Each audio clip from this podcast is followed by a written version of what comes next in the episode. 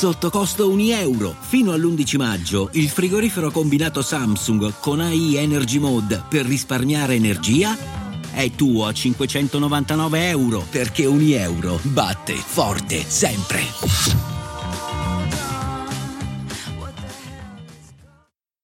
Per la storia di oggi partiamo dall'ambientazione in cui si svolge, in cui la protagonista è nata ed è vissuta, perché il contesto attorno a lei forse spiega ancora di più della storia stessa. D'altronde è così per tutti. La persona e la personalità, i connotati di un essere umano sono frutto dell'incontro tra un DNA specifico ed unico e l'ambiente circostante, composto da incontri, da esperienze e da persone. Siamo negli anni 40 negli Stati Uniti d'America. Da pochi anni c'è stata la crisi del 29 e tutto il paese è in ginocchio da tempo, con un tasso di disoccupazione altissimo. Ma con lo sforzo bellico della Seconda Guerra Mondiale e con il New Deal, l'economia nazionale sta recuperando. Dal 1939 al 1944 la produzione raddoppia e la disoccupazione cade dal 14% al 2%. Per intenderci il New Deal è il piano di riforme economiche e sociali promosso da Roosevelt in questo periodo, con lo scopo di risollevare il paese dalla grande depressione da cui veniva. Ma questo piano convince i bianchi americani a spostarsi nelle periferie dove abitano gli afroamericani, che così vengono sradicati e cacciati. C'è ancora una forte segregazione negli Stati Uniti d'America. I bianchi mangiano separati dai neri, frequentano scuole separate, bagni diversi, panchine diverse, treni e autobus e perfino le fontane diverse. In alcuni ristoranti e negozi può essere vietato servire a razze che non siano quella bianca. Negli anni la segregazione pubblica viene combattuta da singoli cittadini in poche occasioni ma con scarsi risultati. Roosevelt muore nel 1945 per un attacco di cuore, gli succede Truman e intanto la Germania nazista si arrende. Il 6 agosto di quell'anno viene sganciata la bomba atomica su Hiroshima e tre giorni dopo su Nagasaki, con la conseguente resa del Giappone. In quegli anni Martin Luther King è al college e ancora non sa chi vuole diventare da grande, ma si è appena dimesso da un lavoro estivo perché il suo capo lo ha chiamato negro. Il padre Martin Luther King Sr. è un reverendo della Chiesa Battista proprio come Clarence Franklin, un predicatore battista famoso a livello nazionale che ha educato i suoi figli con una cultura religiosa solida e forte. In particolare ne ha tre, Arita, Carolyn e Irma.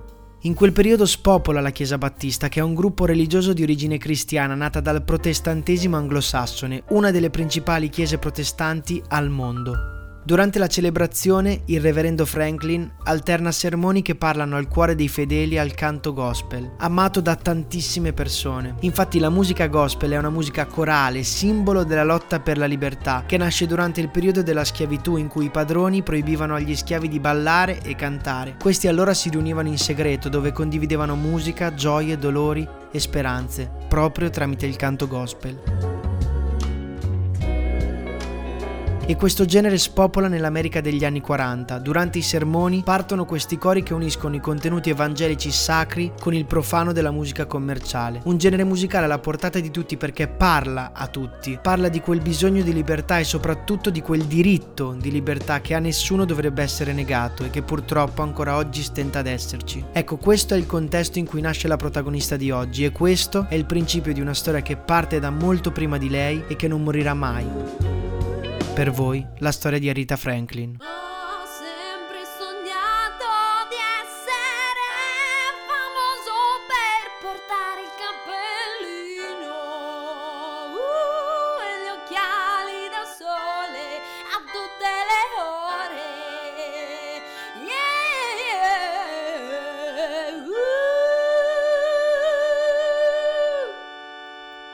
Arita ha solo sei anni quando sua madre, Barbara, nonché moglie del reverendo Franklin, va via di casa e abbandona la sua famiglia. È una cantante gospel con una voce stupenda, sembra un angelo mentre canta, ma il reverendo è una figura molto controversa, perché le parole che pronuncia dal lambone della chiesa ai propri fedeli sono lontane dalla violenza con cui si approccia alla propria famiglia e a sua moglie Barbara, che non ce la fa più e se ne va.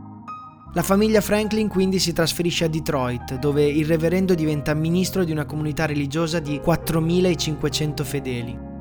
Dopo poco tempo la madre Barbara muore e Arita si ammutolisce, non riesce più a cantare con quella voce che aveva, ma suo padre non transige. D'altronde non c'è più sua moglie Barbara ad allettare i cuori dei fedeli durante i suoi sermoni. Arita domani canti in chiesa, perché i doni che ci ha dato il Signore si devono rispettare. Così Arita e le sue sorelle prendono parte al gruppo dei musicisti della parrocchia. Caroline e Irma cantano nel coro e Arita canta e suona anche il piano durante le funzioni. Fin da piccola ha una voce da brividi. Il reverendo è un personaggio popolare popolare in città e Casa Franklin è frequentata da un sacco di gente ogni giorno, sempre molti ospiti, un via vai continuo, personalità del mondo musicale appartenenti alla comunità battista del padre e non. Ebbene, il reverendo potrà anche avere un cuore che abbraccia migliaia di fedeli, ma forse un cuore troppo indaffarato per prendersi cura anche delle sue figlie. Arita infatti ha due maternità precoci, il primo figlio Clarence avuto a 12 anni e il secondo Edward avuto a 14 anni. Un'infanzia strana, ombrosa e difficile che però non riesce riesce ad affossare la passione di Arita per il canto gospel e la sua determinazione ad entrare nel mondo discografico americano. Per questa Rita a 14 anni segue il padre che compie un viaggio di predicazione, ogni chiesa sfoggiando la sua incredibile voce, così che si fa notare sempre di più da tantissime persone, tra cui anche esponenti della musica.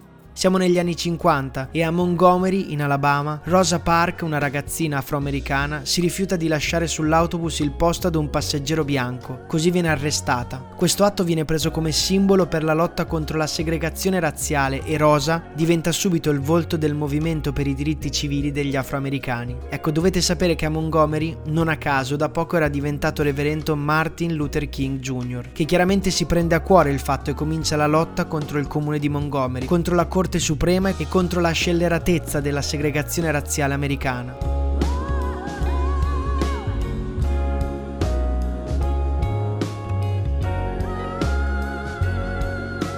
Il tutto sfocia in violenza da parte del Ku Klux Klan e della comunità bianca. Il 30 gennaio del 1955 alle 21.30 addirittura esplode una bomba nella casa di King. Nessun ferito, ma questo è un forte segno. Il movimento afroamericano contro la segregazione comincia a prendere sempre più sostegno anche al di fuori dell'Alabama.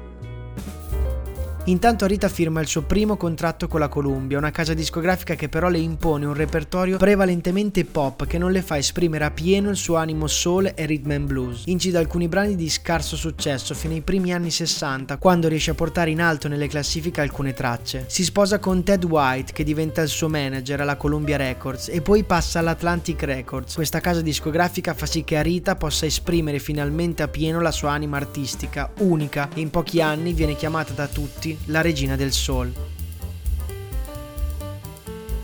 Diventa sempre più famosa a livello internazionale e motivo di orgoglio per le minoranze afroamericane, soprattutto grazie alla canzone Respect di Otis Redding, che riarrangia e canta con quella voce splendida che diventa l'inno dei movimenti femministi e della lotta per i diritti civili.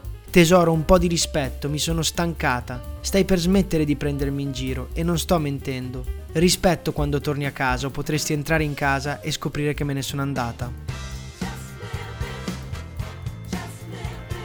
Arita canta Respect probabilmente pensando a suo padre che la criticava e che l'aveva resa insicura di ogni cosa, o forse a Ted White, il suo marito che la picchiava e voleva dominarla. Arita ha incontrato molti stronzi a fianco a sé, alcuni scelti da lei, altri no, ma ad un certo punto si è accorta che ha bisogno di rispetto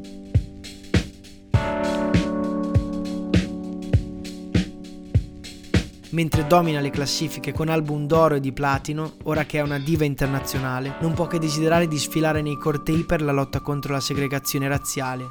Zio Max, chiama così Martin Luther King Jr., amico di famiglia di vecchia data, voglio sfilare nel corteo, non ho paura.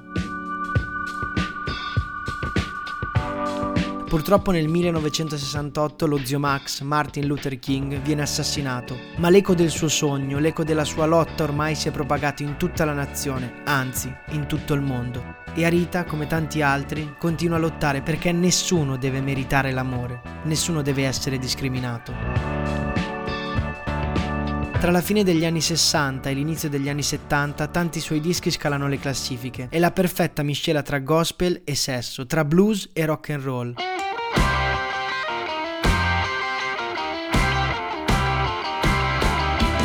Collabora con i Beatles e Simon e Garfunkel, scrive e canta successi su successi. Si posiziona quarta con la versione di I Say a Little Prayer. Tra i singoli di più grande successo You Make Me Feel Like a Natural Woman, Think e Baby I Love You. Dopo l'inserimento nei Grammy Award della categoria RB nel 1968, Arita per otto anni consecutivi vince il titolo di Best Female RB Vocal Performance.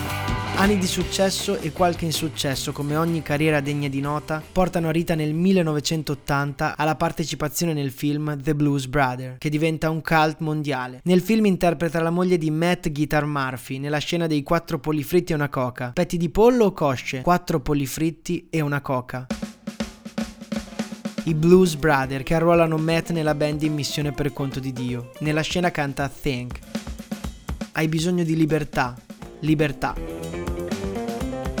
E che dire, ci sono ancora anni e collaborazioni pazzesche. Collabora con George Michael, Freddie Mercury è un suo grande fan. Alla cerimonia dei Grammy Award del 1998 sostituisce Pavarotti cantando in tonalità originale con la prima strofa in italiano Nessun Dorma. Partecipa anche al sequel di The Blues Brother cantando Respect. Suona alla cerimonia di insediamento del 44 presidente degli Stati Uniti d'America, Barack Obama, il primo presidente nero. E il 7 dicembre 2017 tiene la sua ultima performance dal vivo cantando I Say a Little Prayer al 20 25 anniversario della Elton John AIDS Foundation.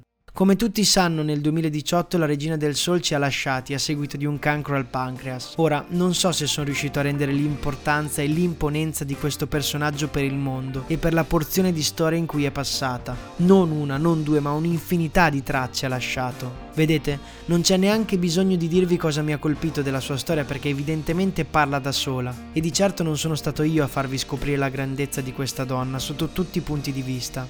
Dico solo che se è vero che i connotati umani sono il frutto dell'incontro tra un DNA specifico e l'ambiente circostante, allora Arita è unica come lo è stato l'ambiente attorno a lei e l'incontro col mondo non è stato passivo, anzi, tra l'ambiente e il DNA c'è stata un'anima che ha dato vigore e vita alle cose. Su una cosa aveva ragione il reverendo Franklin, i doni dati si devono rispettare e Arita ha messo al servizio del mondo e della gente quel suo grande dono, il canto. Ebbene non sono le cose a dare entusiasmo alla vita di una persona, ma è quell'io, quella persona che dà colore ed entusiasmo alle cose. E si è capaci di dare questo entusiasmo e quella bellezza attorno a sé solo quando ci si accorge di essere voluti e di valere qualcosa.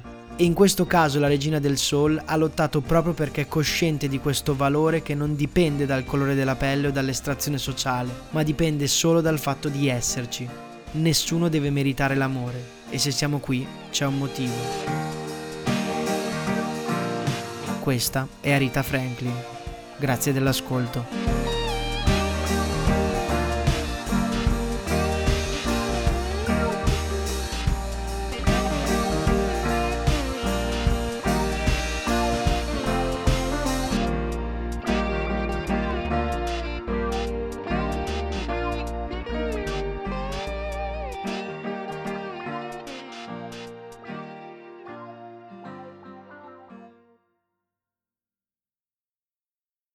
E adesso un bel caffè finito. Perché rischiare di rimanere senza caffè quando puoi abbonarti a Caffè Borbone? Prezzi vantaggiosi, costi di spedizione inclusi, tante possibilità di personalizzazione e l'abbonamento lo sospendi quando vuoi. Decidi tu la frequenza, la qualità, scegli tra le cialde e capsule compatibili e crea il tuo mix di gusti e miscele. Mai più senza caffè con l'abbonamento Caffè Borbone. Tutte le info su caffèborbone.com.